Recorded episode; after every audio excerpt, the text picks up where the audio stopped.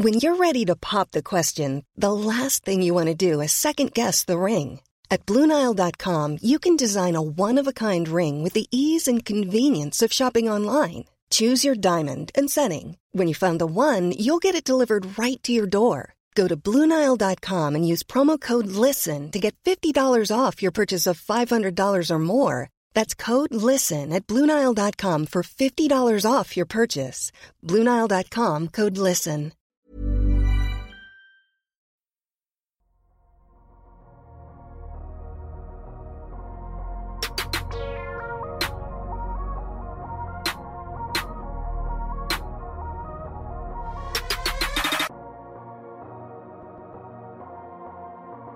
Salut à tous, c'est Adrien, bienvenue euh, dans ce nouvel épisode du podcast de Kebdo. On continue donc de suivre euh, la free agency, les transferts à NBA, un rythme plutôt lent, je pense qu'on peut le dire, mais avec une certaine tension, avec encore une fois euh, cette semaine des mouvements. Bien sûr, on va revenir sur les principaux cas de ces derniers jours.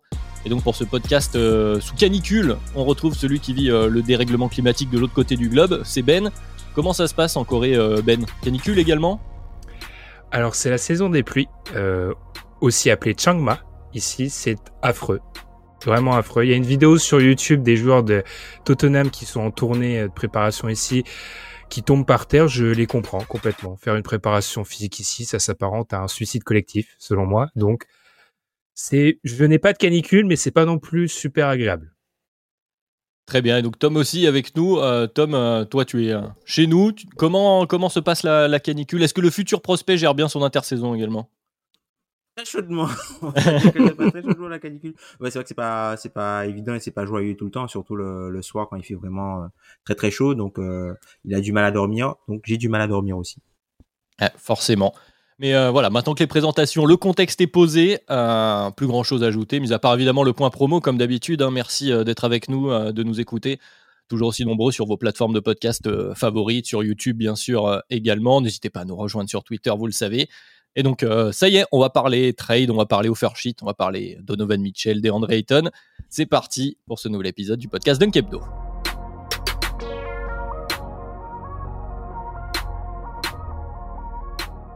Donc messieurs, je vous propose de commencer euh, ce podcast avec l'équipe qui avait lancé les hostilités en premier euh, finalement cet été. C'était le, le, Jazz bien sûr avec le transfert de Rudy Gobert. Alors dans un premier temps, il semblait avoir fait passer le message comme quoi Donovan Mitchell n'était pas forcément euh, disponible, mais il semble avoir changé d'avis. En tout cas, s'est mis à l'écoute des offres euh, potentielles d'autres euh, équipes NBA. Donc finalement, on semble plus partir, pour reprendre le vocabulaire consacré, sur un rebuild plutôt qu'un retooling, n'est-ce pas Tom? Le réoutillage, pour reprendre les mots de Ben, le réoutillage.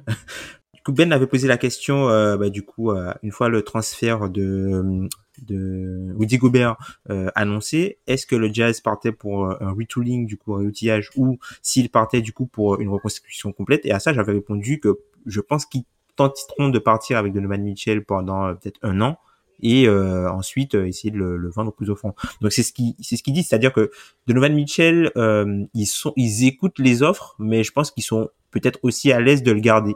Et pour moi, ce serait peut-être une erreur d'être à l'aise aussi de le garder puisque ce qui aura de plus de valeur euh, pour cette équipe du Jazz, plus que les pics de draft qu'ils vont récupérer, c'est la position de leur pic de draft à eux s'ils arrivent à s'en défaire assez tôt. Puisque vu euh, l'état de la ligue en bas, si tu commences peut-être, euh, si tu fais 40 matchs avec Donovan Mitchell, ben, peut-être que ton bilan sera pas assez mauvais pour aller bas.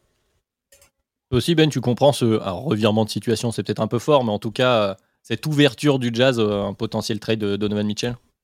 Complètement, comme pour un peu paraphraser Tom, mais on se posait la question après le départ de Rudy Gobert. On se posait la question sachant que Donovan Mitchell avait quand même laissé apercevoir des petits signes comme quoi il voulait peut-être euh, partir de Utah. Donc on peut comprendre entre ça, l'arrivée de Danny qu'on est parti sur euh, une reconstruction totale. Je pense que si on avait eu quelques indices quand du côté des dans le trade avec Minnesota, on n'était pas parti sur un trade à 3, mais vraiment un trade à 2 où c'était, euh, alors certes il y avait des joueurs, mais c'était vraiment les pics en réalité qui étaient au centre du trade.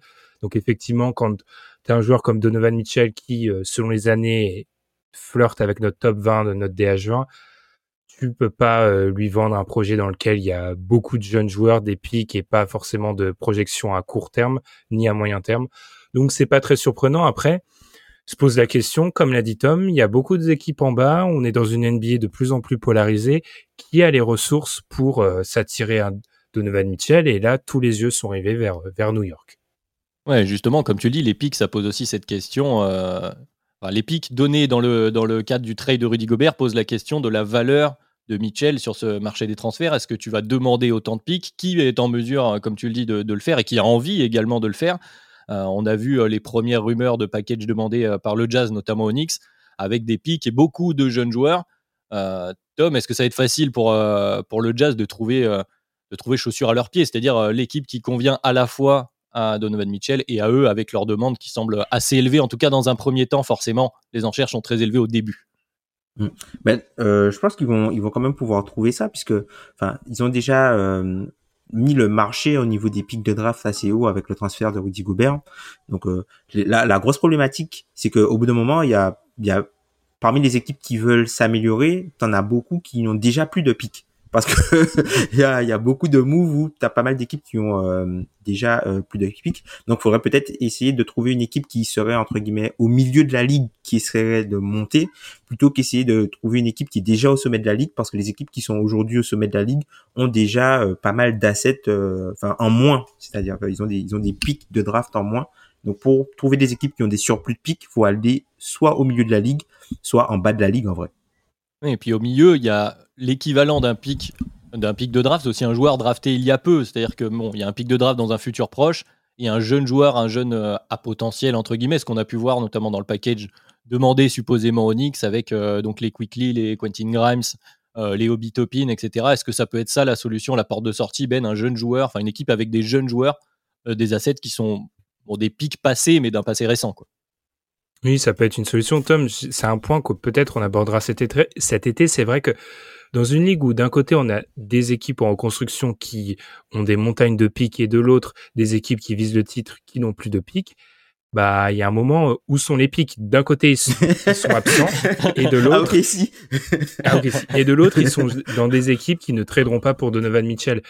Seul petit problème peut-être c'est que alors d'un côté Utah, je pense que Utah peut être séduit par euh, ces pièces là si on est face à des joueurs qu'il faut pas payer dans un futur proche, je pense à Tyler Hero par exemple.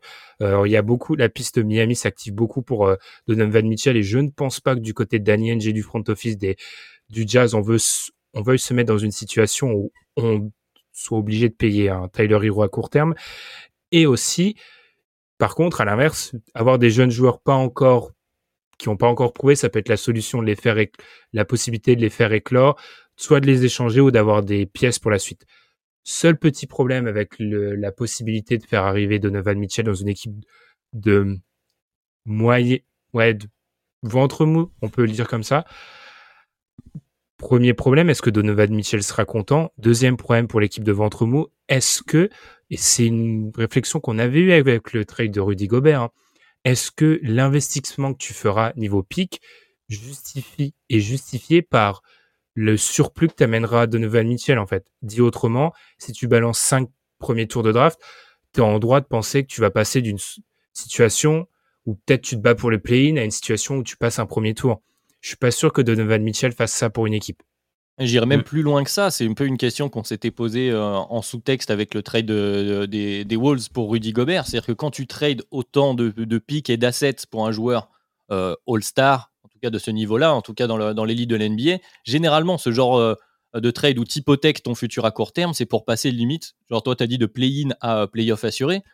Pour moi, limite, quand tu vas aussi loin dans, dans ce que tu lâches, c'est pour passer de euh, bon, tes début play-off à vraiment contender. Et la question, c'est est-ce qu'il y a une équipe qui est capable de faire ça? Quand tu trades pour Donovan Mitchell, normalement, enfin en tout cas en lâchant un paquet de pics, théoriquement dans, les, dans ce qu'on a vu dans l'histoire de l'NBA, l'histoire récente, c'est justement ces équipes en haut qui sont juste en dessous d'être euh, vraiment dans les favoris, qui veulent aller passer le step supplémentaire. Mm. Et si on prend l'exemple euh, des Knicks, ils ne correspondent pas, qui sont une des équipes citées, ils ne correspondent pas forcément à ça. Miami est peut-être plus proche de ce profil-là, mais comme tu l'as dit, les assets sont peut-être plus incertaines et moins intéressantes en tout cas euh, pour, pour le Jazz. Donc une vraie problématique à ce niveau-là. Je vous relance là-dessus les gars, mais est-ce qu'on n'est pas juste notre logiciel n'est pas à jour? C'est-à-dire que les pics ont juste euh, pris tellement de valeur qu'en fait maintenant, bah, trader six premiers choix ou enfin trois choix, trois swaps, etc. C'est assez pour t'avoir un mec euh, top 20 en fait maintenant.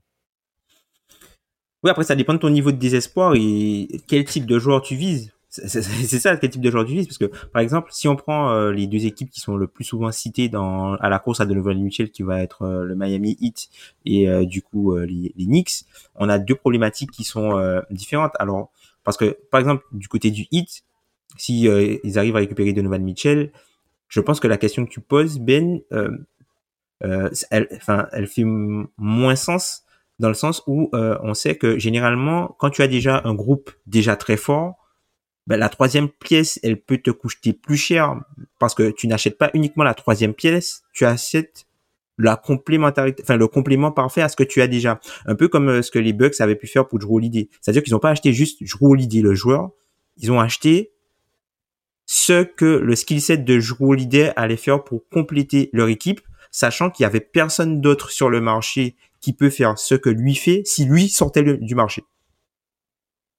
Donc c'est pas uniquement le joueur en lui-même, c'est euh, euh, ce que le joueur arrive à faire pour compléter. Et c'est, un peu ce que les Clippers ont eu avec, euh, à l'époque, quand ils avaient récupéré Marcus Morris, Marcus Morris, Marcus Morris, pardon. Ils ont pas acheté uniquement Marcus Morris, ils ont acheté le joueur qui leur permet de faire five out en jouant au poste 5 et avec une ribambelle déliée.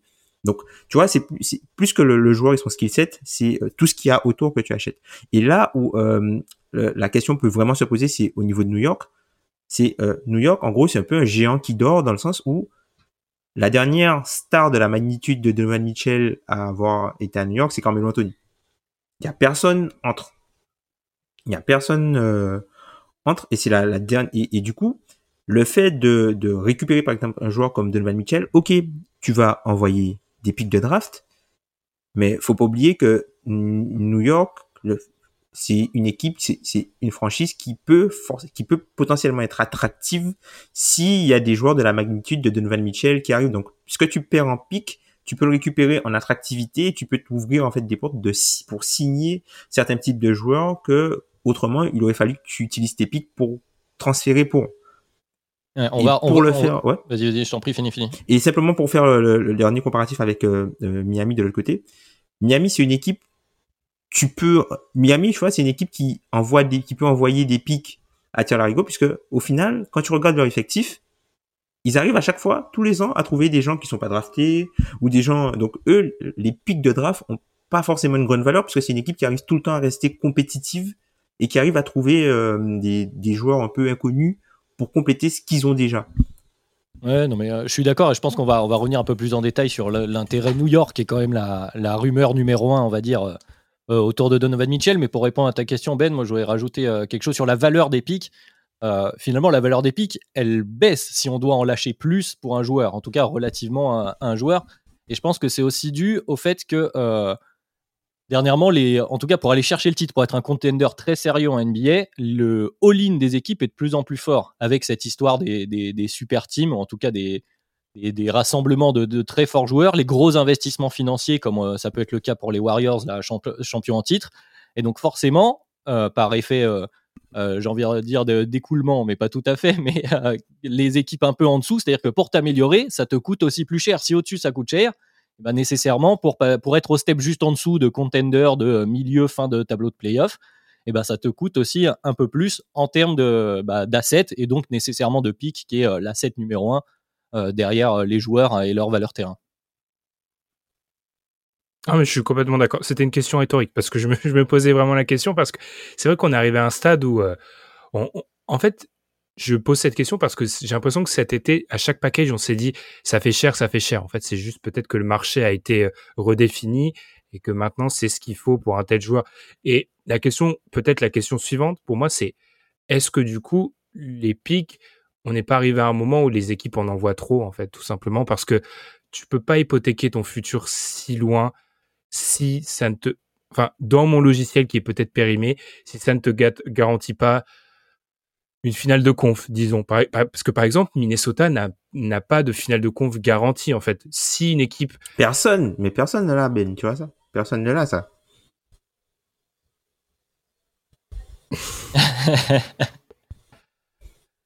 en fait, ça dépend la valeur de retour sur investissement. Toi, tu la donnes sur le terrain. Donc, effectivement, bon, il y a toujours des incertitudes, même s'il y a des équipes qu'on pense plus facilement revoir en finale de conf que d'autres.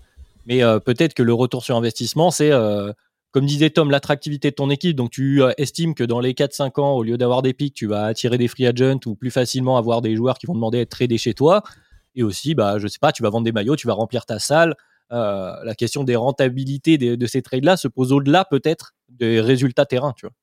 Totalement, mais tu vois, je parle sur un, si on parle sur un temps de 3 ans, bah, si tout va bien, je suis là où je suis d'accord. Personne n'a peut-être de garantie à 100% sur une finale de conf, mais si tout va bien, en théorie, il y a des équipes qui sont programmées pour aller en finale de conf. Les Lakers, les James sont étaient programmés pour aller en finale de conf. Oui, mais tu vois, Tom, si tu bases ton projet, pour moi, en fait, c'est justement le piège dans lequel, pour toutes les équipes NBA, c'est se dire, ah, mais en fait, mais il y a une porte en fait. Regardez Boston y aller, regardez Phoenix y aller. Donc en fait, c'est justement c'est le mécanisme de pensée qu'adoptent toutes les équipes NBA, c'est se dire mais attendez, nous les Hawks, on est allé en finale de conf. On a, la porte, elle peut s'ouvrir en fait. Donc en fait, c'est pour ça que toutes les équipes NBA pensent comme ça, alors qu'en fait, quand on fait les comptes à la fin, c'est toujours les trois ou quatre meilleures équipes de l'année qui gagnent. Il y a, y a, pas de, il y a, la théorie du trou de souris NBA reste assez difficile à expliquer, à prouver. Donc en fait, c'est pour moi là et le vrai danger, c'est que des équipes sont en train de se convaincre qu'elles ont une fenêtre, alors qu'en réalité, c'est des anomalies qui leur permettent d'aller jusque là.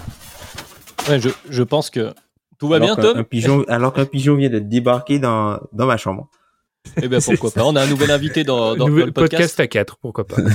Exactement. Euh, du coup, je pense qu'on y reviendra sur cette histoire. Des, des, valeurs Tu veux le sortir ton pigeon, Tom, ou tu continues bah, Je sais pas si je vais y arriver. Bon, vas-y, vas-y, on continue. je sortirai après. Ouais, on reviendra, je pense, sur ces, ces, cette valeur d'épique, sur le, le coût des trades et ce que ça peut impliquer. Ça peut faire un bon podcast d'ailleurs dans l'intersaison. Mais on, va revenir au plus, au plus proche euh, du, cas du jour, qui est euh, ce cher Donovan Mitchell, et donc passer au cas pratique d'Enix. Tu as commencé à l'évoquer, Tom. Euh, et donc Ben, je, vais me tourner vers toi. Tu as posé une question, hop, je t'en pose une en retour. Est-ce que c'est vraiment une bonne idée pour l'Enix de cibler Donovan Mitchell, notamment sur cette intersaison-ci Est-ce qu'il ne souffre pas aussi de ce que tu évoquais gentiment avec les Hawks, que tu sembles apprécier, de cette théorie de se dire ah, on, veut passer un step. On s'est vu fort il y a deux ans. On peut continuer à aller euh, sur cette pente ascendante, euh, capitaliser là-dessus, pardon. Euh, ou est-ce que, au contraire, comme disait Tom, c'est une bonne idée pour différentes raisons, peut-être ton attractivité, etc. Moi, je suis fasciné. J'ai l'impression que enfin, les fans d'Enix ont été vaccinés. C'est-à-dire que, alors, bien évidemment, Twitter est un une focale totalement trompeuse, mais j'ai jamais vu autant de fans d'Enix à l'évocation d'un mec top 20 NBA se dire oula, peut-être pas. Alors peut-être parce que d'habitude c'était plus dans des free agency, donc considération était tout autre. Est-ce que c'est une bonne idée pour eux Donovan Mitchell? Alors je vais pas faire dans l'original, Adrien. Cette partie pourra pas être mise sur Twitter. Ça dépend du package. Si le package, comme on l'a dit, revient à envoyer beaucoup de premiers tours de draft, je sais pas si c'est une bonne idée. Il n'empêche, on peut se dire aussi, Tom l'a dit, euh, par rapport aux Knicks, ils ont une potentielle attractivité. Il faut aussi regarder dans le rétroviseur et se dire que ils ont eu beaucoup de choix loterie. Mis à part RJ Barrett, quel choix loterie qu'ils ont fait s'inscrit dans leur futur à long terme? J'ai pas l'impression qu'il y en ait beaucoup. Donc ça peut être une logique qui peut les amener à envoyer ces choix-là. Encore une fois, je vais reprendre nos classiques. Tout dépend où veut aller le propriétaire en fait si tu veux faire de New York une équipe qui se bat pour les playoffs tous les ans et que c'est ça le plus important pour toi et c'est retrouver la respectabilité, oui, je pense que ramener Donovan Mitchell, ça peut être une bonne idée. N'empêche, avec ce que tu as fait cet été sur euh, Bronson, se posera la question de la complémentarité du backcourt. Ça, ça peut être compliqué mais je peux comprendre. Après, si l'objectif d'Enix, c'est de se voir cette grande destinée qu'une partie des fans d'Enix pensent qui revient à leur franchise, c'est-à-dire de viser très très haut à moyen terme, je suis pas sûr que ce soit le trade que tu fasses. Après moi, est-ce que je le fais? C'est pas mes pics, donc oui, je, pourrais le faire. J'oriente pas la question pour toi, Tom, euh, la même. Est-ce que euh, tu penses que c'est une bonne idée pour les Knicks Je pense que oui, Donovan Mitchell, enfin, clairement, c'est une bonne idée puisque je pense pas que, enfin, quand tu regardes encore une fois l'historique des Knicks, il n'y a pas de joueur de cet, de cet acabit qui est arrivé en fait dans, cette équipe-là. Enfin, le dernier gros coup qu'ils ont pu faire à la Free Agency, c'était le Mayer. Alors oui, c'était un statut euh, encore plus élevé que de Donovan Mitchell, mais c'est surtout aussi parce que euh, les Suns avaient refusé de le payer et qu'il était là-bas. Mais après, il faut pas oublier que Donovan Mitchell, il y a des trucs qui sont intéressants par rapport euh, à lui, c'est-à-dire que c'est un mec qui a toujours disputé les playoffs depuis sa saison rookie. Quand tu prends euh, les moyennes de points, parce qu'il a joué 39 matchs en playoff, quand tu prends les meilleures moyennes de points sur 39 matchs en playoff, voici les personnes qui sont devant Donovan Mitchell. Alors, je reprends mes notes. Michael Jordan, Luka Doncic, Allen Iverson, LeBron James, Kevin Durant. C'est tout. Et James Worthy, pardon. C'est tout. Honnête. Donc, enfin, et, Jerry West, pardon. Et Jerry West. Donc, du coup, ce sont les personnes qui sont, euh, en termes de moyenne de points, à plus de 39 matchs joués. Donc, c'est un joueur qui est productif. C'est un joueur qui jeune, relativement jeune, qui est encore dans, qui vient de débuter son deuxième contrat et qui euh, est à la lutte, comme l'a dit Ben, pour être dans des All NBA, c'est un All Star legit entre guillemets, et qui est à la lutte pour être dans des All NBA, tu vois. Donc c'est pas c'est pas un, mec en fin de carrière ou ou euh, ou je sais pas moi. Un joueur qui est très très irrégulier. Alors c'est vrai que ce qui s'est passé lors de ces playoffs et euh, par exemple les clips défensifs euh, qui sont sortis sur lui sont euh, très accablants. Mais faut pas oublier que Donovan Mitchell, c'est quand même euh, un très très bon joueur de, de Alors oui, il n'est pas au même niveau que les grands initiateurs qui sont en liste pour la, les All-NBA First et Second Team. Mais par contre, est-ce que voir Donovan Mitchell, par exemple, All-NBA Third Team dans les 3-4 prochaines années, au moins une ou deux fois, pour moi, ce serait pas, ce serait pas déconnant. Donc, avoir un joueur aussi jeune de ce talent-là qui est disponible à toi, pour moi, il faut que tu essayes de le récupérer puisque par rapport à ce que eux ont en magasin aujourd'hui, je vois personne dans leur équipe qui peut se rapprocher de ce que fait de Nouvelle Michel d'ici 2-3 ans. C'est sûr, mais moi je vais, euh, je vais donner certaines réserves du coup pour aller un peu dans l'autre sens euh, mhm. sur, ce trade, alors qu'ils ne seront pas les réserves sur euh, le développement des jeunes joueurs, etc. Je pense que tu as bien illustré la, la valeur terrain de Donovan Mitchell. Ce qui m'embête, c'est de faire les, deux moves, celui dont on a parlé la dernière fois de, pour Jalen Brunson et celui pour Mitchell, dans la même intersaison. Alors là, la question est forcément biaisée parce qu'ils ont commencé par Brunson et as Mitchell maintenant. Le truc, c'est que quand tu offres euh, ce que, le contrat à Brunson pour le faire venir, c'est pour le sortir, soi-disant, de l'ombre un peu de Luca, lui donner la balle en main et lui offrir la création principale euh, de, de, ton attaque.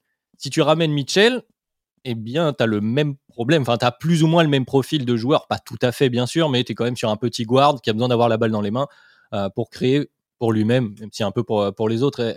Donc, les deux moves en même temps euh, posent une certaine limite. Après, je, te rejoins, je pense que si tu as la possibilité de le faire, c'est dommage de ne pas le faire, mais tu peux créer une frustration auprès de, Jalen Brunson.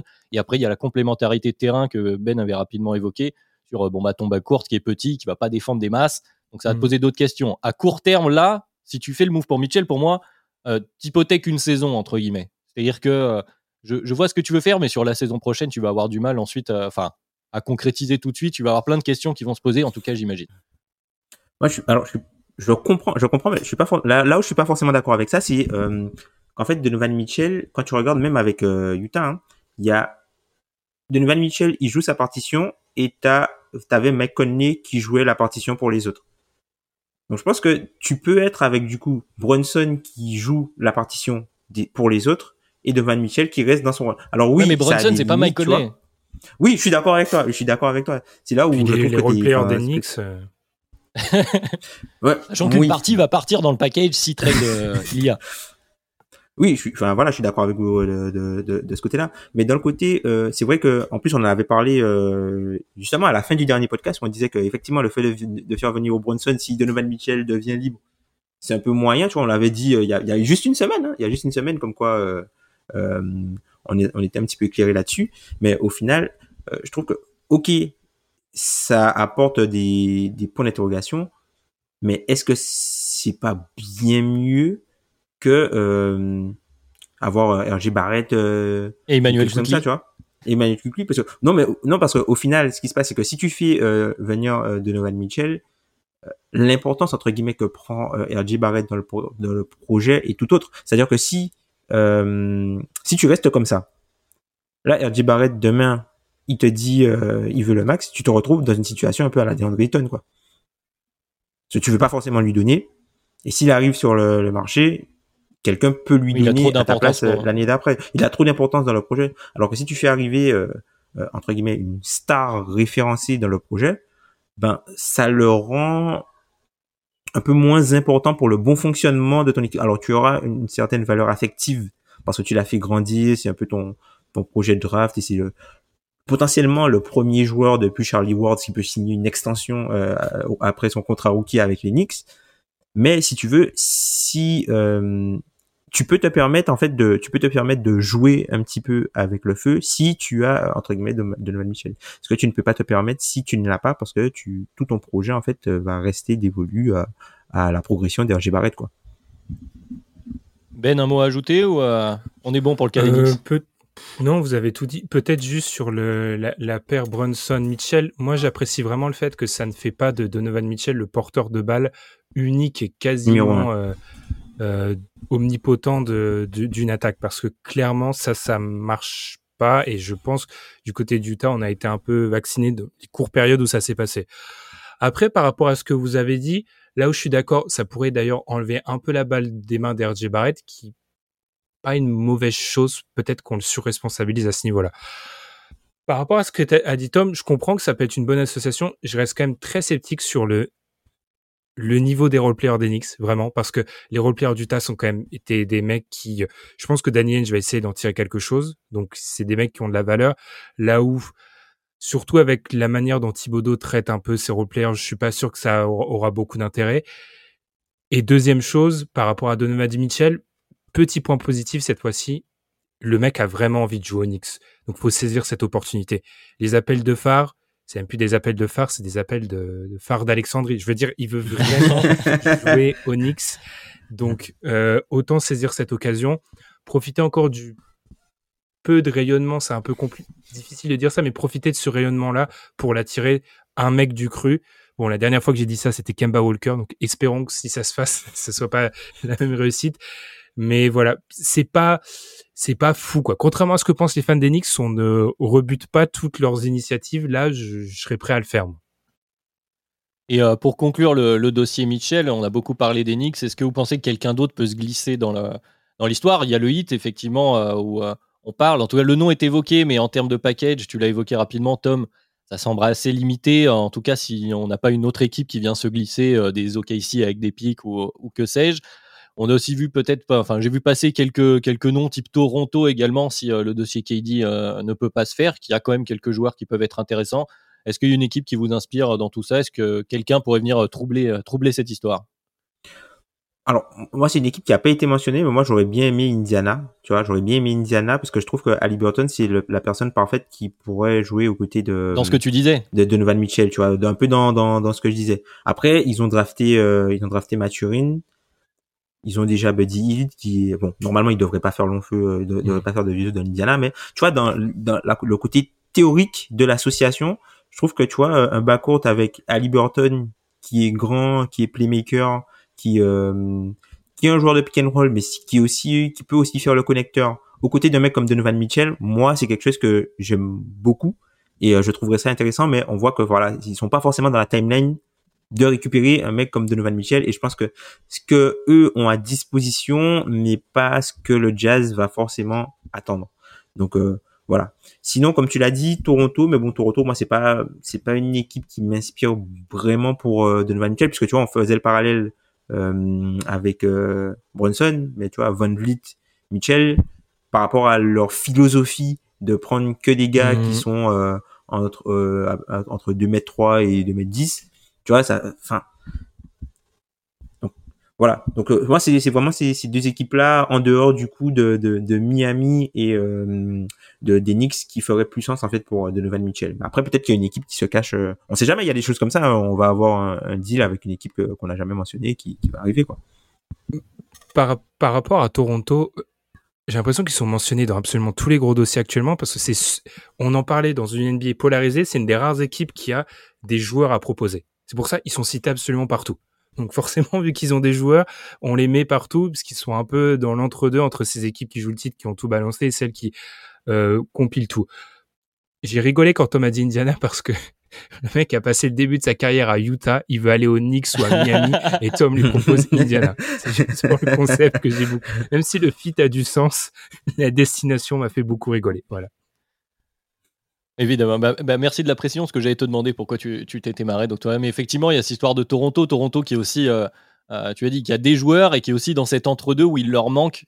ils, ne sont pas certains de la pièce, enfin, du franchise player, entre guillemets, du gars qui va te faire passer le step du dessus. Donc, euh, il semble être à la recherche de ce profil-là, que ce soit en se positionnant sur le dossier KD, des rumeurs sur, sur Donovan Mitchell. On verra bien donc dans les prochains jours. À tout moment, le trade peut se déclencher. On sait que quand on enregistre dans les heures qui viennent, qui viennent, on croise les doigts pour que le trade ne se fasse pas, pour qu'on soit pas euh, daté. Mais donc euh, voilà pour le cas Mitchell. On va parler de l'autre cas euh, de, cette semaine. Un cas, lui, qui a été acté pour le coup. un certain DeAndre Ayton, alors qu'il y a un cas qui a beaucoup fait parler pour faire l'historique très très rapide des playoffs compliqués, en tout cas avec des critiques autour de DeAndre Ayton qui voulait un max, qui n'était pas sûr de l'avoir. Finalement, il était donc agent libre restreint, hein, c'est euh, à, signaler.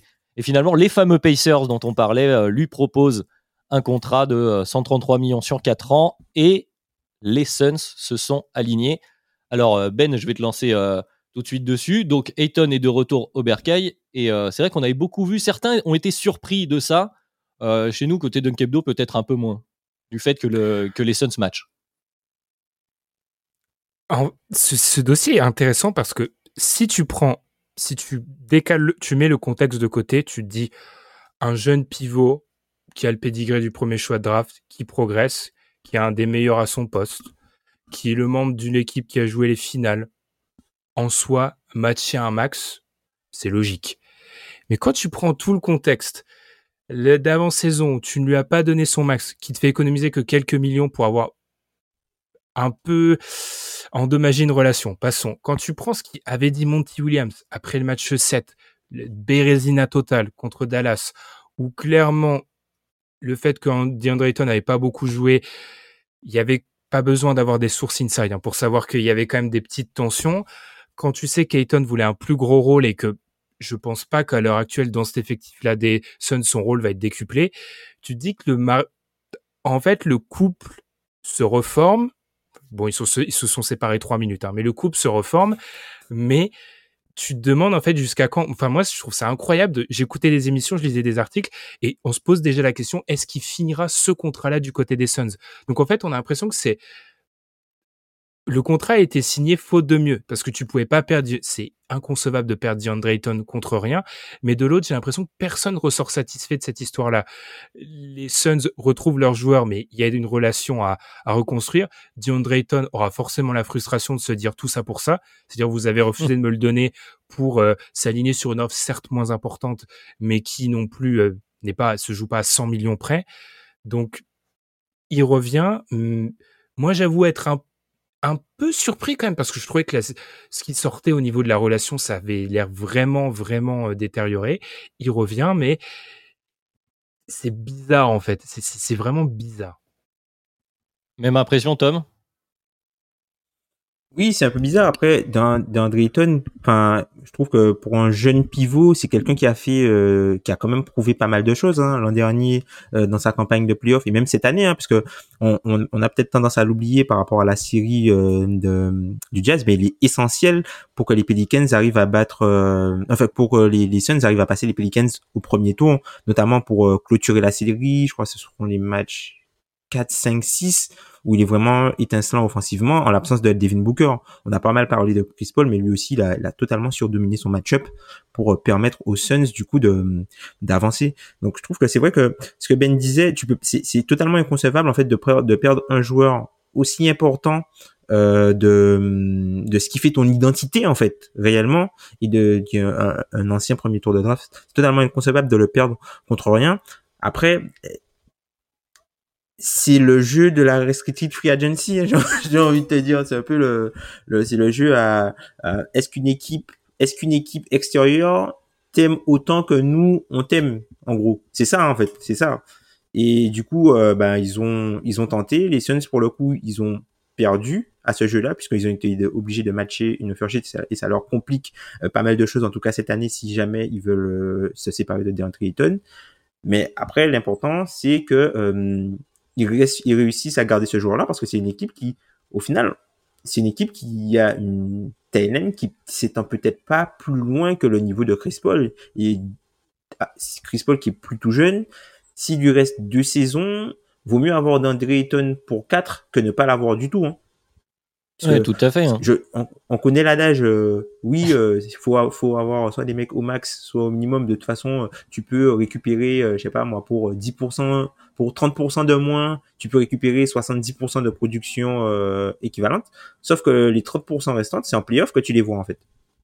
Ouais, donc pour résumer, pas une surprise finalement que les Suns s'alignent puisqu'ils ne peuvent pas perdre leur numéro 1 de draft pour rien dans une restricted free agency, ce serait quand même euh, une très mauvaise image, puis en plus serait une mauvaise chose globalement. Un profil assez unique et qui a de l'importance, comme tu l'as souligné, Tom. Peut-être ce qui était plus une surprise, c'est justement cette histoire de laisser, euh, laisser faire, entre guillemets, euh, le reste de la NBA en, attendant qu'une équipe lui propose quelque chose, en espérant, en croisant les doigts pour que ce soit pas un max. Bon, raté. Et on en arrive donc à cette fenêtre. Effectivement, je pense que la transition est, bonne. Mais la problématique des Suns, tu l'as dit, c'est une équipe qui a, vu les finales il n'y a pas si longtemps ça, enfin il y a deux saisons maintenant qui a vu les finales NBA, qui a un groupe qui est certes plutôt jeune globalement, mais qui est quand même mené par un Chris Paul euh, qui, approche, qui est plus proche de la fin que du début maintenant. Et donc, euh, si tu veux capitaliser sur cette fenêtre, euh, elle semble assez, courte, en tout cas à court terme dans, cette configuration-là. Est-ce que, est que du coup c'est positif ou négatif selon toi d'avoir Ayton au max pour cette fenêtre-là? Bah, ce débat existe beaucoup de euh, est-ce que la fenêtre des Suns ne s'est pas déjà refermée? Bon, je donnerai pas mon avis là-dessus parce que je pense que l'avenir pourrait me contredire. Ce qui est sûr, c'est que tu as dit que c'est un expérience. Ouais, au bout d'un moment, on apprend de ses erreurs après avoir chuté beaucoup de fois. Euh, tu as dit un truc euh, intéressant, Adrien. C'est un groupe jeune, mais la grande différence avec il y a deux ans, c'est un groupe qui a été payé maintenant. Bridges a, eh pris les, a pris l'argent, Ayton a pris l'argent. Et Chris Paul avait déjà l'argent, et Booker aussi. donc, en l'occurrence, c'est un groupe qui coûte plus cher. Et donc là, déjà au niveau des moves, alors déjà Tom l'a dit, mais le, pour DeAndre Ayton, va falloir patienter pour le bouger. Donc déjà, à court terme, Kevin Durant, c'est hors de propos, même si est-ce qu'ils étaient vraiment intéressés par DeAndre Ayton, la question se pose. Et puis maintenant, c'est surtout que, on l'avait dit, on en avait beaucoup parlé pendant les finales des Suns, il y avait un peu ce sentiment que c'est une équipe qui n'était pas préparée à ça, qui avait pas certains profils et tout.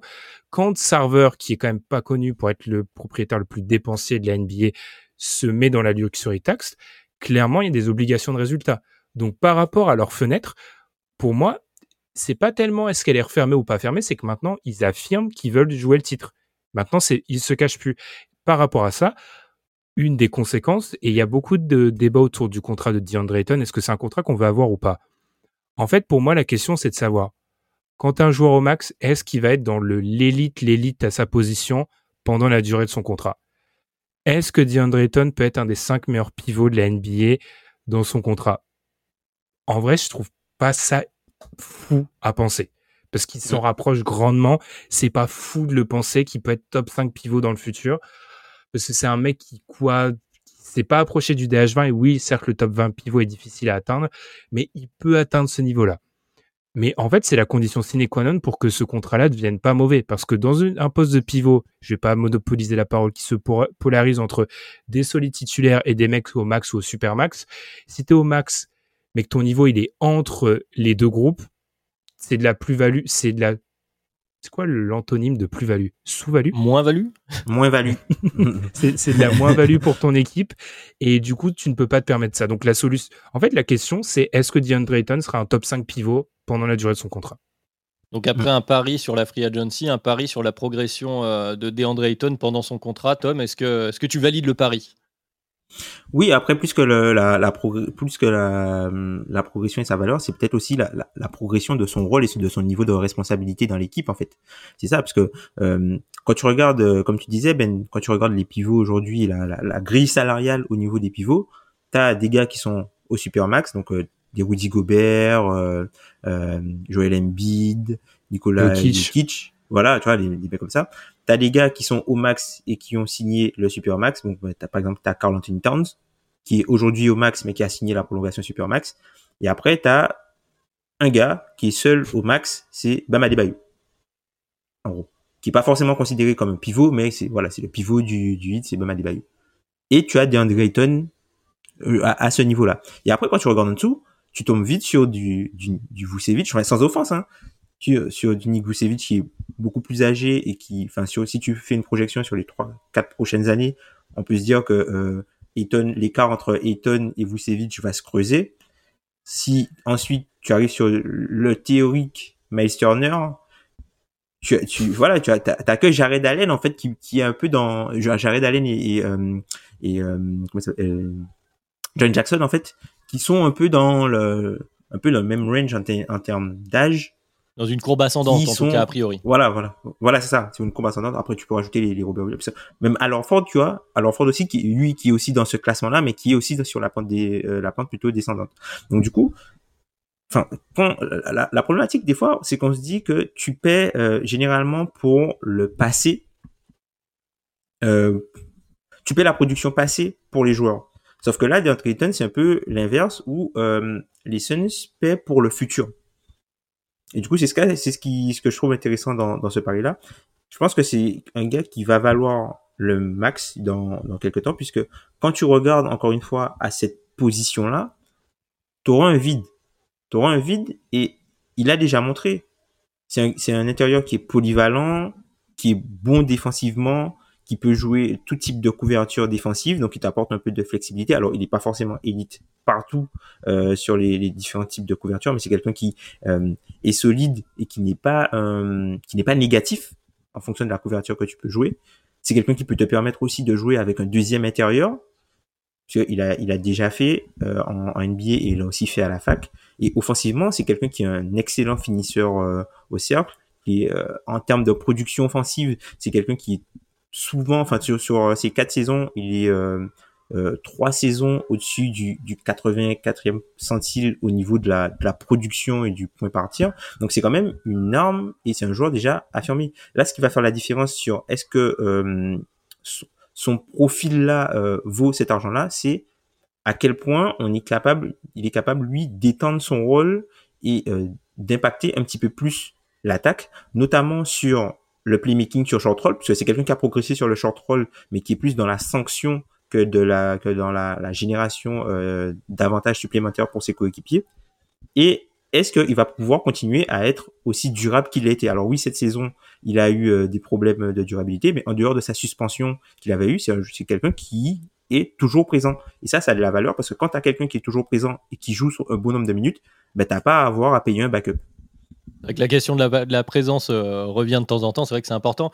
Mais pour revenir sur la question que tu posais de, de, de payer le futur, finalement, on est sur un, un, un, une première prolongation euh, pour DeAndre Ayton. Est-ce que ça devrait pas être la norme? C'est-à-dire que est-ce que c'est pas une anomalie mm -hmm. plutôt quand sur cette prolongation-là, quand tu vas des, avoir des, des Luka Doncic euh, pour, pour prendre un exemple parmi d'autres, de, de, déjà payer le passé? Parce qu'en fait, il était, il était sous-payé comme jamais finalement pour un rookie alors c'est un numéro 1 de draft du coup ça, ça biaise un peu et puis de la même draft donc forcément ça, ça biaise un peu le, le ressenti qu'on en a. Mais finalement sur cette prolongation là c'est justement théoriquement en tout cas celle où tu es entre les deux où tu vas commencer à payer bon le la fin de contrat où tu étais sous-payé parce que tu es, quand même un très bon joueur et le, la suite en se disant ah bah on pense potentiellement que tu vas continuer ta progression à aller plus loin donc c'est certes une question qui, qui se pose. C'est-à-dire que le, le, le fait qu'il paye le futur peut euh, amener certains, certains doutes, on va dire, mais finalement, c'est le jeu de cette prolongation-là. Cette prolongation, elle sert à poser cette question-là, et justement, c'est le rapport de force à ce moment-là entre l'équipe et, euh, et le joueur. Mais en fait, je pense qu'on est tous d'accord là-dessus. Le problème, c'est qu'on ne se pose pas cette question-là en ces termes-là parce que des joueurs de ce, ce calibre-là, normalement, leur extension, ils l'ont avant leur quatrième, leur quatrième année. Donc, on, quand on oui. voit les montants qui tombent une semaine avant, on fait des émissions là-dessus. On fait bon, certes, ça a l'air beaucoup, mais en vrai, ça, sur la longueur du contrat, avec une progression, ça devrait être.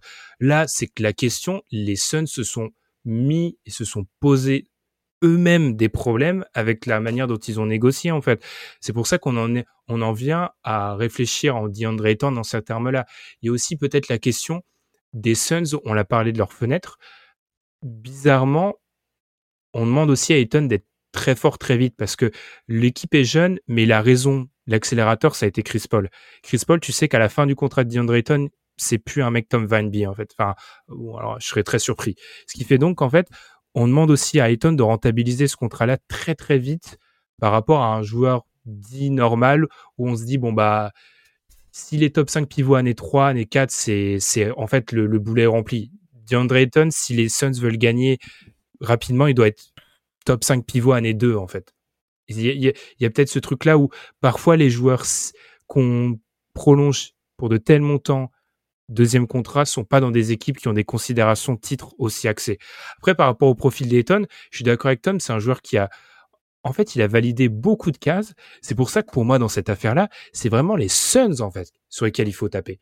C'est vraiment les Suns. Tu n'as pas à te poser cette question-là. Et je, lisais les fans des Suns pendant ces mois-là, entre la, fin de la fenêtre pour l'extension et maintenant. Ah, il va revenir, il va revenir. Pensez aussi à la relation que vous établissez avec vos joueurs. Je pense, repense beaucoup à nos premières années dans le podcast par rapport au, Tom parlait beaucoup de ça par rapport à Gordon Hayward, ce qui s'était passé avec Utah. La relation avait été impacté, brisé.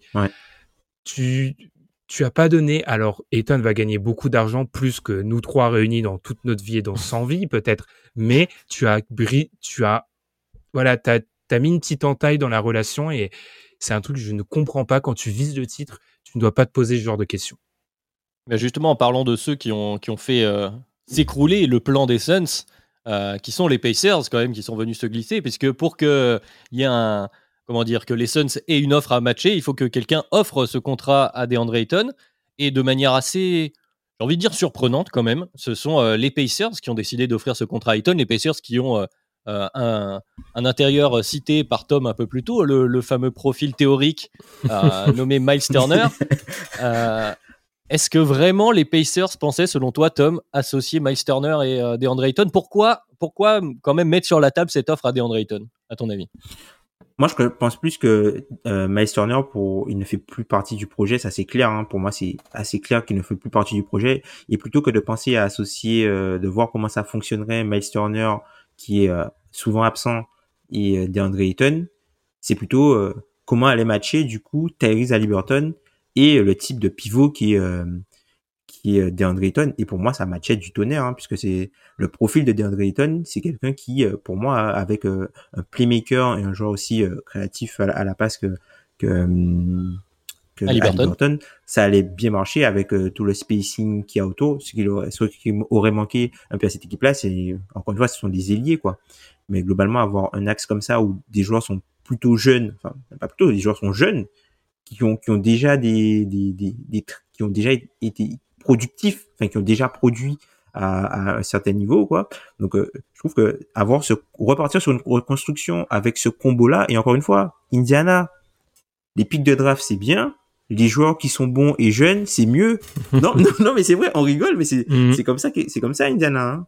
Ok, les, le, jeu de dés, ok, c'est bien, mais par contre, quand tu as euh, la possibilité d'avoir des jeunes qui sont déjà parmi les meilleurs à leur poste à leur âge, enfin quand tu si tu fais par exemple les joueurs de moins de 25 ans et que tu prends euh, DeAndre Ayton et Tyrese Haliburton sont des joueurs qui à leur position sont déjà très hauts et tu sais que t'as pas un, ok t'as des questions tu auras des questions sur le le, le plafond euh, de ces joueurs là mais en termes de niveau plancher tu sais que tu as un axe qui peut te permettre si tu l'entoures bien d'avoir potentiellement deux gars qui peuvent être all-star et de viser les playoffs en plus, un, axe 5, tu as quelque chose de très euh, mathématique, basketball à l'ancienne, très carré du côté euh, de mhm. l'Indiana. Voilà, c'est ça. Avec Carles, tu vois, c'est, moi, c'est pas, c'est pas choquant. Donc, moi, je trouve que ça fait sens, peu importe ce qu'il y avait déjà, ce qu'il y avait à côté du roster, de pouvoir récupérer, en fait, deux jeunes forces, d'avoir deux jeunes forces de ce niveau-là pour entamer ta reconstruction quand on connaît, en fait, le type de franchise qu'est Indiana.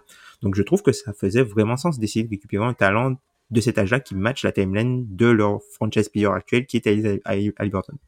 Euh, je t'ai vu acquiescer Ben, tu, tu souhaites rajouter quelque chose sur les Pacers ou euh? Deux choses ils ont fait une offre, mais c'était Brian Windhorst qui notait ça. C'est l'offer sheet la plus gentille de l'histoire des offer sheets. Oui, il n'y a pas de, c'est un 4 ans. Il n'y a pas de player option qui pourrait en faire un 3 ans déguisé. Il n'y a pas des paiements euh, décalés qui auraient été compliqués. Il n'y a pas de trade kicker. Ils ont été sympas, les Pacers. Parce que ça avait été noté, c'était la deuxième offer sheet en 40 ans pour eux. Donc bon, ils ont pas, ils sont mhm. pas habitués, visiblement. Deuxième chose, est-ce que Miles Turner est pas le joueur pour lequel il y a un écart le plus grand entre NBA Twitter, les fans NBA et les front office? Parce qu'il y a un moment où je pense que on se berce un peu tous d'illusions avec Miles Turner. Parce que le message envoyé, même si Tom, tu dis, fait plus partie des plans, et je pense que c'est vrai, le message envoyé est quand même incroyable pour un joueur qui est dans, sur le marché des transferts depuis combien de temps? 4 ans? Deux ans. Ouais, ouais. J'ai l'impression, enfin, je trouve que le message envoyé est très fort et je pense que tous on, fantasme trop Miles Turner en fait. Faut revoir nos, ambitions à baisse sur ce joueur qui est toujours cité comme un une potentielle arrivée dans une équipe qui joue, qui est proche du titre, comme un protecteur de cercle, etc. Miles Turner a joué 89 matchs ces deux dernières saisons. Faut peut-être, je pense, revoir nos jugements sur ce joueur. C'est ce qu'on ce qu'on dit à chaque fois qu'on reparle de Miles Turner. J'ai l'impression sur les derniers mois quand même, c'est euh, effectivement la théorie Miles Turner euh, est plutôt intéressante, mais sur le terrain, déjà, il faudrait qu'il y soit euh, pour que la théorie puisse euh, se confirmer. Donc voilà pour le, cas Pacers, Pacers. Pardon. Et pour finir sur cette histoire, Ben, je sais que tu avais envie de, de, rent, comme disent les Américains, sur la free agency restrictive. donc je t'en prie, carte blanche. Non, je sais que Tom va m'expliquer par A plus B que c'est vraiment un système nécessaire, mais moi, ça me voilà. ça, ça, m'énerve vraiment parce que c'est un jeu de dupe, cette free agency restrictive. Soit le cas d'Andre Ayton, on l'a vu, c'était le cas autoporteur dont on avait parlé. Ça se résume à un mec qui va toquer à toutes les portes, prendre tous les avions euh, Delta aux États-Unis pour qu'on lui donne le max et revenir dans la franchise de base parce qu'il sait qu'ils vont s'aligner.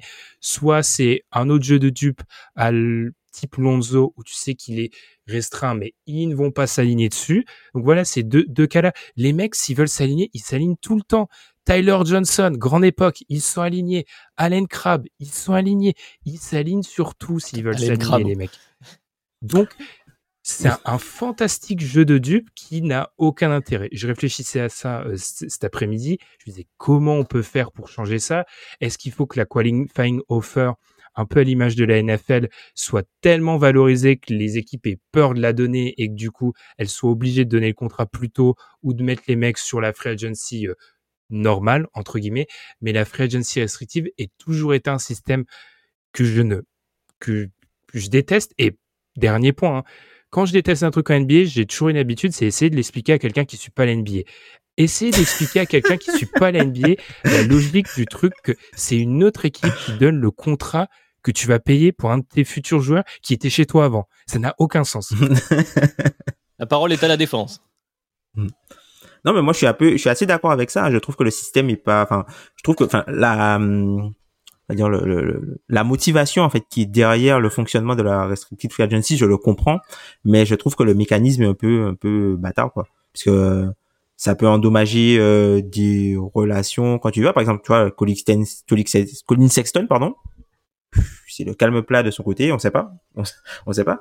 Après, tu as aussi, euh, encore une fois, des, des jeux de deep, par exemple, euh, ce qui peut arriver, euh, tu as parlé de la, la, la qualifying euh, offer, Ben, et le fait que le joueur peut, après, tu peux, le, il peut prendre en fait sa qualifying offer et après jouer en étant agent libre. Euh, tout court. La saison d'après, tu vois, un peu comme ce qu'avait fait Ben, ce qu'avait fait Monroe à l'époque euh, à l'E3 où il avait pris euh, l'année. Et euh, du coup après il était parti libre. Il avait entre guillemets racheté voilà il avait entre guillemets racheté racheté sa, sa, sa, liberté. Mais le truc c'est que tu vois tu as des mécanismes par exemple les Kings avec Dante DiVincenzo où vu qu'il faut que tu atteignes entre guillemets un critère de, de, de minutes jouées ou de matchs débutés bah, il, faut que tu débutes euh, un certain pourcentage des matchs, il faut que tu aies joué euh, tant de minutes pour, euh, on appelle ça les, les starter criteria, pour du coup avoir une California offer plus haute et comme ça, si tu décides de prendre euh, ta qualifying offer, du coup, tu as le montant le plus haut. Mais en fait, tu vois, même avant dans la quatrième année, les franchises peuvent un peu embêter un joueur en faisant qu'il joue moins pour qu'il y ait moins d'argent si finalement il, décide de prendre euh, tu vois sa qualifying offer ou des choses comme ça tu vois. Donc voilà c'est un peu c'est un mécanisme qui est un peu euh, bâtard mais c'est après c'est aussi le, la loi du marché de l'offre et, et, de la demande tu vois. Si tu fais le boulot avant et que tu arrives à sécuriser le joueur au prix euh, que, que tu veux puisque généralement la, la restrictive la restrictive free agency soit le joueur euh, est surpayé entre guillemets par son équipe par rapport au marché simplement de peur qu'il parte, soit personne n'en veut et du coup euh, l'équipe euh, a tous les droits sur lui et lui il est obligé d'accepter euh, l'offre qu'il veut, ou soit tu as une équipe qui fait une offer sheet simplement pour voir comment va réagir l'autre équipe et pour mettre des, des, des, des, des inclusions bizarres ou par exemple un, un, 3 plus 1 pour forcer l'équipe ou comme tu as dit tous les mécanismes à la autoporteur pour, pour un peu embêter l'équipe et c'est vrai que c'est quelque chose qui n'arrive pas souvent quand tu regardes les, les dernières entre guillemets euh, les agents libres qui n'ont pas été euh, les, derniers euh, agents libres restreints qui n'ont pas été matchés. Tu as eu par exemple Tej Jones qui est passé de Memphis à Minnesota. Tu as eu également Kyle Anderson qui est passé de Memphis à Minnesota et le dernier agent libre du coup qui a été qui a signé une offer sheet et qui a été matché bah c'est Zach Lavine Zach Lavine ton ami Adrien qui était à l'époque où les Kings avaient refusé entre guillemets de prendre Luka Doncic parce qu'ils voulaient laisser la balle dans les mains de Darren Fox ben, quelques semaines après, il balance une offer sheet à Zach Lavine pour qu'il soit le compagnon de, de ma courte à Donovan Mitchell, euh, euh, Darren Fox. Mais justement, je pense que c'est ça pour, euh, alors pas pour défendre la, la restricted free agency, mais pour, enfin, pour essayer de donner un, intérêt. Je pense qu'effectivement, il y a tout ce que vous avez cité, c'est notamment des défauts, des côtés un peu euh, vicieux entre, dans les relations équipe-joueur. Je pense que l'intérêt principal, il est entre les équipes, comme tu l'as dit, Tom, de permettre théoriquement, en fait, à des petites équipes, en tout cas des équipes qui ont euh, une place dans le, le salary cap, de mettre la pression sur euh, les plus grosses, les contenders qui doivent payer à ce moment-là un joueur. Ben voilà, typiquement le cas Dayton, euh, où euh, tu es entre deux, est-ce que tu continues sur ta fenêtre ou non, à quel point tu as envie de le payer, et donc le, leur faire poser des questions à ces équipes-là sur leur capacité ou en tout cas leur volonté à euh, all-in, comme on disait, c'est-à-dire à vraiment mettre euh, tous les deux dans le même panier et d'y aller à fond. Et donc théoriquement, ils peuvent, s'ils se posent la question et décident de répondre non, ça permet aux petites équipes de récupérer le joueur en question et donc de rééquilibrer la ligue dans la même idée que euh, le principe de la draft, etc. Alors c'est très théorique et comme tu l'as dit Tom, dans les faits, euh, dans l'application, ça n'arrive pas, enfin ou très très peu, mais j'imagine que c'est ça le, la réflexion à la base autour de la RFA. Après moi, le, le, plus gros problème que j'ai avec ça, c'est vraiment la, la, notion de timing. Euh, à dire que tu as le, le, le, moratorium en fait où tu es obligé d'attendre. Le, problème en fait pour mettre, pour donner une offer sheet à un restrictif, euh, un agent libre restreint, un agent libre restreint, il faut attendre en fait la fin du moratorium. Sauf que tu dois attendre la fin du moratorium où tout le monde signe tout de suite pendant la période du moratorium. Tu as des accords de partout et ensuite, quand le moratorium est terminé, les gens commencent à signer. Là, tu peux faire signer ton offer sheet, mais entre-temps, ton cap space que tu veux utiliser pour signer l'offer sheet, ben, t'as pas pu l'utiliser sur les autres joueurs qui sont qui ont quitté le marché, en fait. Donc, si tu prévois de faire une, une offre à, à un agent libre restreint, en fait, il faut pas, il faut que tu aies accès de cap space pour recruter des joueurs à côté et avoir assez pour proposer l'offer sheet six jours après le début de la free agency en fait.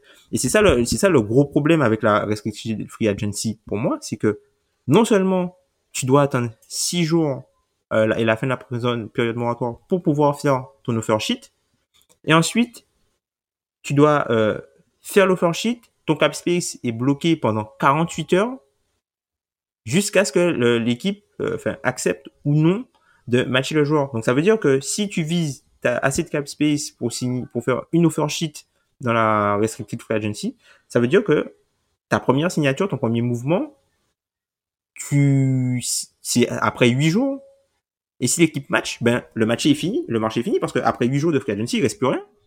Oui, bah, voilà, juste pour Indiana, préciser, pour ceux peut-être qui, euh, qui, nous écoutent, ils ne savent pas, le, le moratorium, c'est il y a une période moratoire, comme on dit, juste avant voilà. euh, les signatures euh, des contrats en NBA où les joueurs et les équipes peuvent discuter, passer des accords verbaux entre eux, mais par mmh. contre, il n'y a pas de signature de contrat. Et comme une offer sheet, c'est un contrat voilà. écrit, et ben forcément, ça voilà. arrive après cette période du moratoire, donc un peu plus tard. Et comme le dit Tom, là où les équipes ont commencé déjà à avoir entamé leur, leur cap space, en tout cas en termes d'accords verbaux. D'où, d'où le, d'où le, les tweets de Wojnarowski ou de, ou de euh, Charania. Sham Charania, voilà, qui euh, disent he has agreed to, mais il n'a mmh. pas signé. Il est d'accord pour signer, mais il n'a pas signé. Voilà, la terminologie est très importante. Ben, est-ce que ça, te va l'attaque euh, frontale de Dunk Hebdo face à la Restricted Free Agency ah, J'en suis parfaitement satisfait. Je, vous dis vraiment, c'est vraiment un jeu de dupe parce que tu dis Adrien, ah, ça peut être la possibilité pour les petites équipes de se renforcer, mais en vrai, DeAndre Ayton, si les équipes ont déjà pris la décision le 1er juillet, en fait, je pense que tu t'alignes sur tout ce qui passe pour certains joueurs, en fait.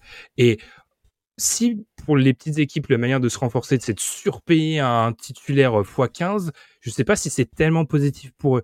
Et là où je trouve ça encore plus jeu de dupe, c'est que tu supprimes ce mécanisme de restricted free agency, DeAndre Ayton est signé avant le début de la saison. Parce qu'il est signé avant la...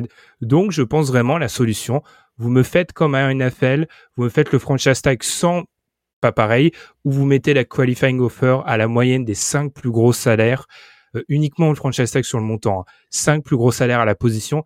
Et là, si les mecs, ils ont des qualifying offers à 32 millions, je peux vous dire qu'Eton, il adapte. Ils vont les prendre. il, prend pas sa free agency de la même manière. Et là, les franchises vont peut-être se dire, attends, mais en gros, c'est juste une année du contrat potentiel qu'il veut, donc est-ce que j'ai pas intérêt? Parce que là, Ayton, sa qualifying offer, elle a 16 millions. Il sait qu'il va perdre, il perd 15 millions par rapport à ce, à quoi il peut prétendre. Par contre, si vous lui offrez une vraie année, vraie année, première année de qualifying offer où il peut se dire, je suis jeune, je peux parier sur moi-même, là, ça a plus de sens.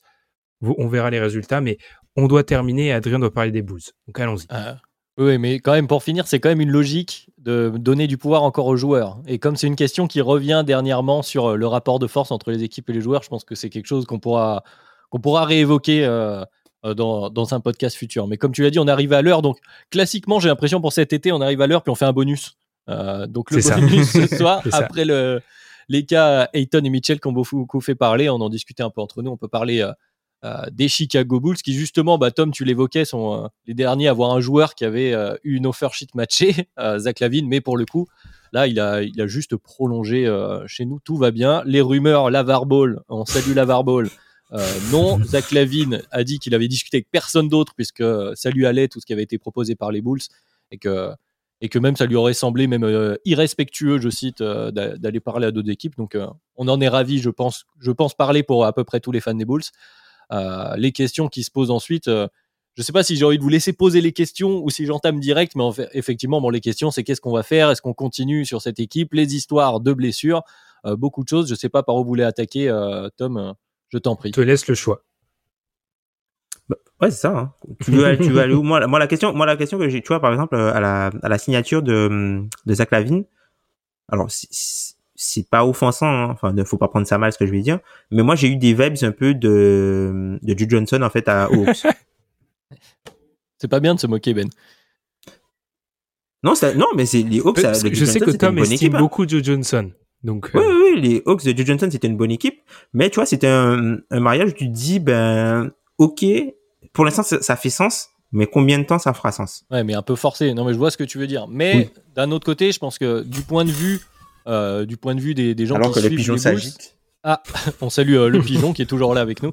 Euh, du point de vue euh, de ceux qui suivent les Bulls et des fans des Bulls, on est surtout sur le, le cas inverse d'il y a quelques années de Jimmy Butler. Jimmy Butler parti parce que le front office n'avait pas voulu le payer.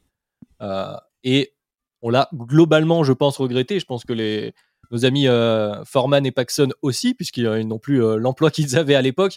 Donc là, on est parti sur, sur le cas inverse et on se retrouve avec Zach Lavine, justement, bah, un peu la question qu'on évoquait en début de podcast du joueur qui est border top 20 entre, allez, entre 15 et 30, quoi, disons, en NBA. qui signe un max La question, c'est est-ce que sa valeur terrain vaut le max? Est-ce qu'il est au-dessus, en dessous sur les prochaines années?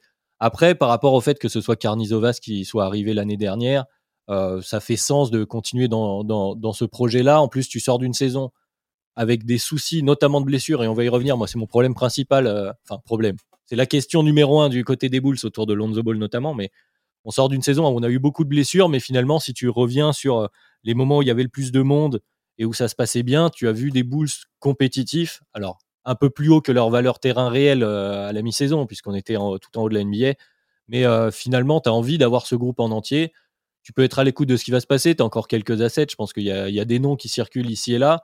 Mais si tu peux avoir une saison avec euh, Lavine non blessé, parce qu'il faut rappeler qu'il a fait une saison là où il était blessé en, partie, Lonzo, Inch'Allah, mais et récupérer Patrick Williams qui a joué qu'une quinzaine, non pas du tout, mais Patrick Williams qui a joué qu'une quinzaine de matchs, on, repart, on voit où on va et, on, on, dit, on évalue à, la saison d'après, ça me semble en tout cas raisonnable comme, comme mouvement, comme choix.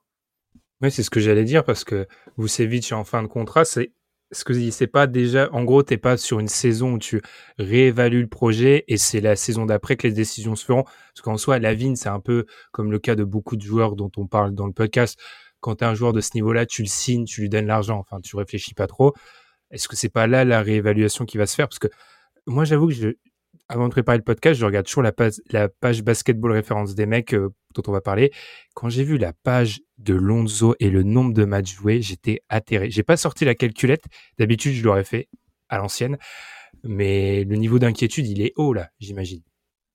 Ouais, ouais, bah surtout que les, dernières nouvelles qui sont sorties cette semaine, c'était une inquiétude du côté des Bulls. Quand il réintensifie les, entraînements, il a toujours des douleurs. Ils sont pas sûrs de le voir arriver, euh, qu'ils soient en forme euh, au, training camp. Donc euh, après, voilà, ce qui fait sens derrière, c'est l'autre signature qui a eu lieu. Alors il y a eu deux signatures, on va dire, de joueurs qui vont contribuer l'année prochaine, qui sont Drummond pour faire le, euh, le, pivot remplaçant. Derrière, derrière Vucevic et donc Goran Dragic qui a, qui a, d'ailleurs lui-même dit qu'il a préféré signer aux Bulls parce qu'on lui a promis du temps de jeu et des responsabilités et ça semble indiquer que du coup Lonzo devrait être limité parce qu'on on regarde le nombre de guards du côté des Bulls, il y a du monde donc euh, théoriquement, Dragic, il pourrait ne pas beaucoup jouer. Si on lui a promis qu'il allait jouer, c'est que probablement Lonzo Ball va être limité. Et est-ce que ça te sûr que Goran Dragic est du tranche Question subsidiaire. Pas nécessairement, mais quand tu dois signer ton 2, 3, enfin, c'est-à-dire que si tu fais la liste des mhm. guards avec donc Lonzo, Caruso, euh, Kobe White, qui sont les trois qui. Et puis bon, théoriquement, Zach Lavine est aussi un guard. Euh, voilà. Et Ayo peut-être? Ayo Dosunmu, effectivement, qui a, fait une super saison rookie. Euh, là, euh, Dragic, c'est le sixième, il va prendre des responsabilités parce qu'il est aussi vétéran, etc. Que tu peux pas donner la main à Kobe White. Ça, je pense que le projet est abandonné pour tout le monde, euh, sans souci. Ayo, on a vu ses premières limites, mais c'est normal, c'était un rookie. Bon, à ce prix-là, pour ce rôle-là, bon, Goran Dragic, c'est pas si mal, quoi, finalement. Même si j'ai pas envie que Goran Dragic soit hein. titulaire toute, la, toute la saison, hein, évidemment. C'est pas le projet, je pense. Mm. C'est le minimum vétéran. Après, ce qui est un peu dommage, c'est un peu dommage, c'est le côté euh, le fait que, enfin, vous, vous ayez entre guillemets plus de flexibilité financière, c'est-à-dire qu'aujourd'hui vous êtes à, à 146 millions de, de salary cap, la luxury tax elle est à 150 et la prone la prone tax si jamais vous êtes outcapé, elle est à 156 millions.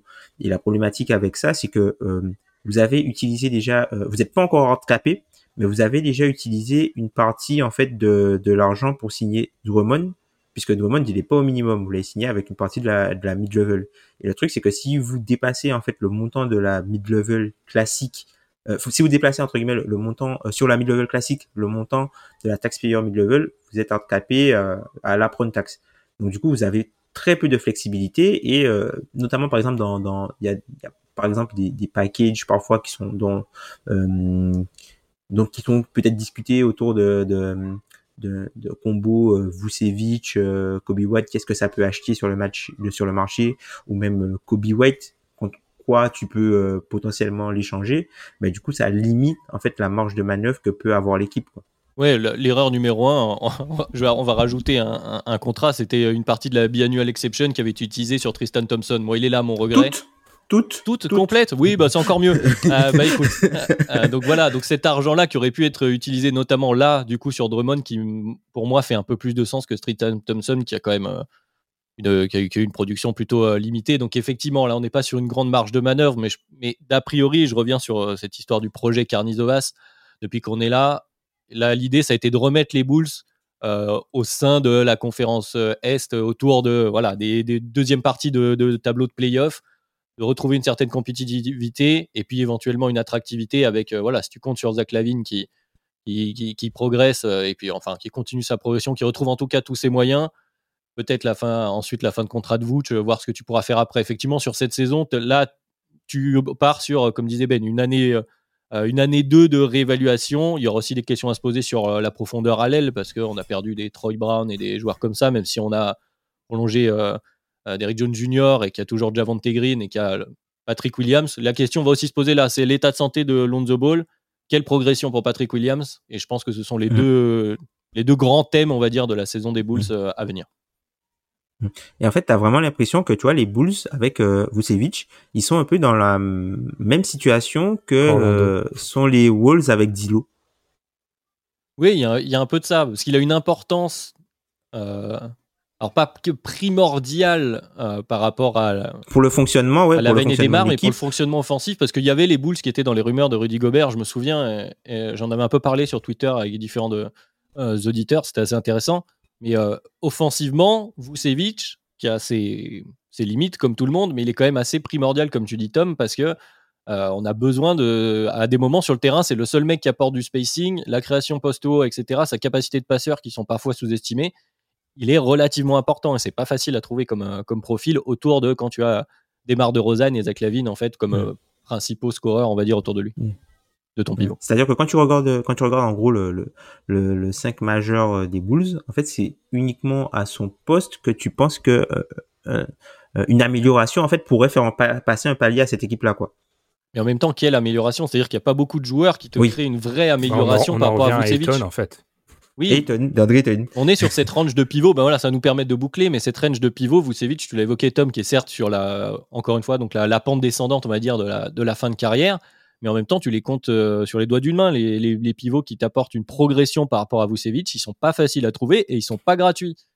Et en ben. plus, tu, tu, cherches de la progression offensive. Tu cherches pas le truc que tout le monde veut, le tu cherches pas Gobert. Switch 5, 5 out. Tu veux pas ça. Tu veux un mec qui, qui produit offensivement. Donc, c'est encore plus rare. Enfin, c'est là où se pose la question de, la progression de Patrick Williams pour savoir si euh, offensivement il est meilleur, auquel cas tu peux te contenter d'un pivot un peu moins fort offensivement mais meilleur défensivement. Enfin, toute cette question. Puis il y a le rebond aussi qui a été euh, une problématique du côté des Bulls. Donc c'est c'est la vraie question du profil du pivot euh, en NBA que tu peux payer en plus si c'est ta 3, 4, quatrième option. Sachant après, de l'autre côté, est-ce que tu veux être l'équipe qui va donner un contrat à Vucevic quand il aura 33 ans, quand il n'entamera pas cette saison-là, celle d'après? Réponse la saison prochaine. Mm. Ou pendant la saison, hein, d'ailleurs, s'il y a des mouvements, hein, parce qu'effectivement. Il peut être prolongé, oui. Il peut être prolongé, et puis il peut y avoir encore des transferts tout au long de la saison. Alors un peu moins pour DeAndre Ayton pour euh, finir par boucler, puisque une fois que euh, l'offre a été euh, matchée, il peut plus être transféré pendant combien? C'est six mois? Non, alors il peut plus être mis sur les rumeurs de transfert jusqu'au 15 janvier, tout simplement parce qu'il a été euh, signé avec les Bird Rights. Par contre, à partir du 15 janvier, il peut être intégré dans les packages mais il a du coup une, pas le droit d'aller à Indiana. un pouvoir de veto, une, un, pouvoir de veto en fait sur euh, toutes les destinations et euh, du coup il peut il peut pas aller à Indiana. C'est-à-dire qu'il peut être proposé à 29 équipes sauf Indiana parce que c'est Indiana qui a fait l'offer sheet et après à la fin de la saison du coup ça notre trade clause temporaire puisqu'on en a parlé pour Bradley Beal, tu as des notes contractuelles et des notes clauses temporaires, mais ça notre trade clause temporaire se termine du coup au 1er juillet et à partir du 1er juillet, il peut être envoyé partout. Voilà, ça, ça, boucle bien, comme dirait l'autre. Euh, j'ai pas tout compris, mais ça boucle bien. effectivement, c'est. Euh, en gros, c'est pas Bradley Bill, Adrien. Voilà, c'est ça, c'est ça. Voilà. effectivement, c'est pas Bradley Bill. On a plus parlé euh, parler pivot. Donc, je pense que comme ça, on a fait le tour du podcast de cette semaine. Hein, forcément, on va continuer de, de suivre ces affaires, l'actualité. Pour cet été, évidemment, on risque aussi de, euh, de faire des, podcasts un peu plus euh, théoriques, comme on aime bien faire euh, chez Dunk On l'a évoqué, hein, peut-être qu'on parlera de la valeur des pics, peut-être qu'on reparlera héliocentrisme, évidemment, le DH20 tant attendu à la rentrée qui va beaucoup faire partie. Et Ben, avant de conclure, est-ce que tu veux faire un rappel recrutement ou pas? Très bonne idée. Il est, il est trop trop fort. C'est pour ça. Il, est, il est excellent. C'est pour ça. Il faut lui mettre le contrat max. C'est pour ça qu'on nous on met le max et on n'attend même pas. On met le max. Boum. Dès à la seconde on a pu mettre le max, il était déjà signé, envoyé euh, à nos avocats et divers. J'en parlerai à mon agent. Notaire. c'est euh, Mark Balterstein. euh, Imagine the softest sheets you've ever felt. Now imagine them getting even softer over time. That's what you'll feel with Bowl and Branch's organic cotton sheets. In a recent customer survey, 96% replied that Bowl and Branch sheets get softer with every wash. Start getting your best night's sleep in these sheets that get softer and softer for years to come. Try their sheets with a 30-night guarantee. Plus, get 15% off your first order at bowlandbranch.com. Code BUTTERY. Exclusions apply. See site for details. Oui, on recrute. Alors, il y a eu beaucoup de, beaucoup de mouvements. Vous avez été nombreux à, répondre, donc on vous en remercie. on recrute du coup. Euh, vous pouvez nous contacter par mail dunkebdo, comme le nom du podcast, pas de majuscule, etc., gmail.com. Euh, les infos sur, sur notre compte Twitter. N'hésitez pas à m'envoyer un mail. Je vous renvoie une encyclopédie où je vous explique un peu ce qui se passe et puis on vous explique un peu le fonctionnement de tout ça. Euh, je m'excuse pour ceux qui ont envoyé, qui m'ont envoyé des mails, etc. Il y en a beaucoup plus que ce que j'avais anticipé. Donc, euh, ça prend un peu de temps, mais je réponds dès que je peux, je réponds à tout le monde. Donc effectivement, n'hésitez pas. Merci à ceux qui nous suivent, euh, qui nous suivent depuis un moment, à ceux aussi qui vont postuler. N'hésitez pas aussi sur les plateformes de podcast à mettre euh, les petites notes, que ce soit des étoiles, des cœurs, peu importe la forme, sur Spotify, sur Apple Podcast, sur Podcast Addict. Et puis merci d'avoir été avec nous encore une fois cette semaine. On se retrouve donc a priori la semaine prochaine. On fait comme ça. Exactement. Salut Buvez de l'eau. Salut. C'est important.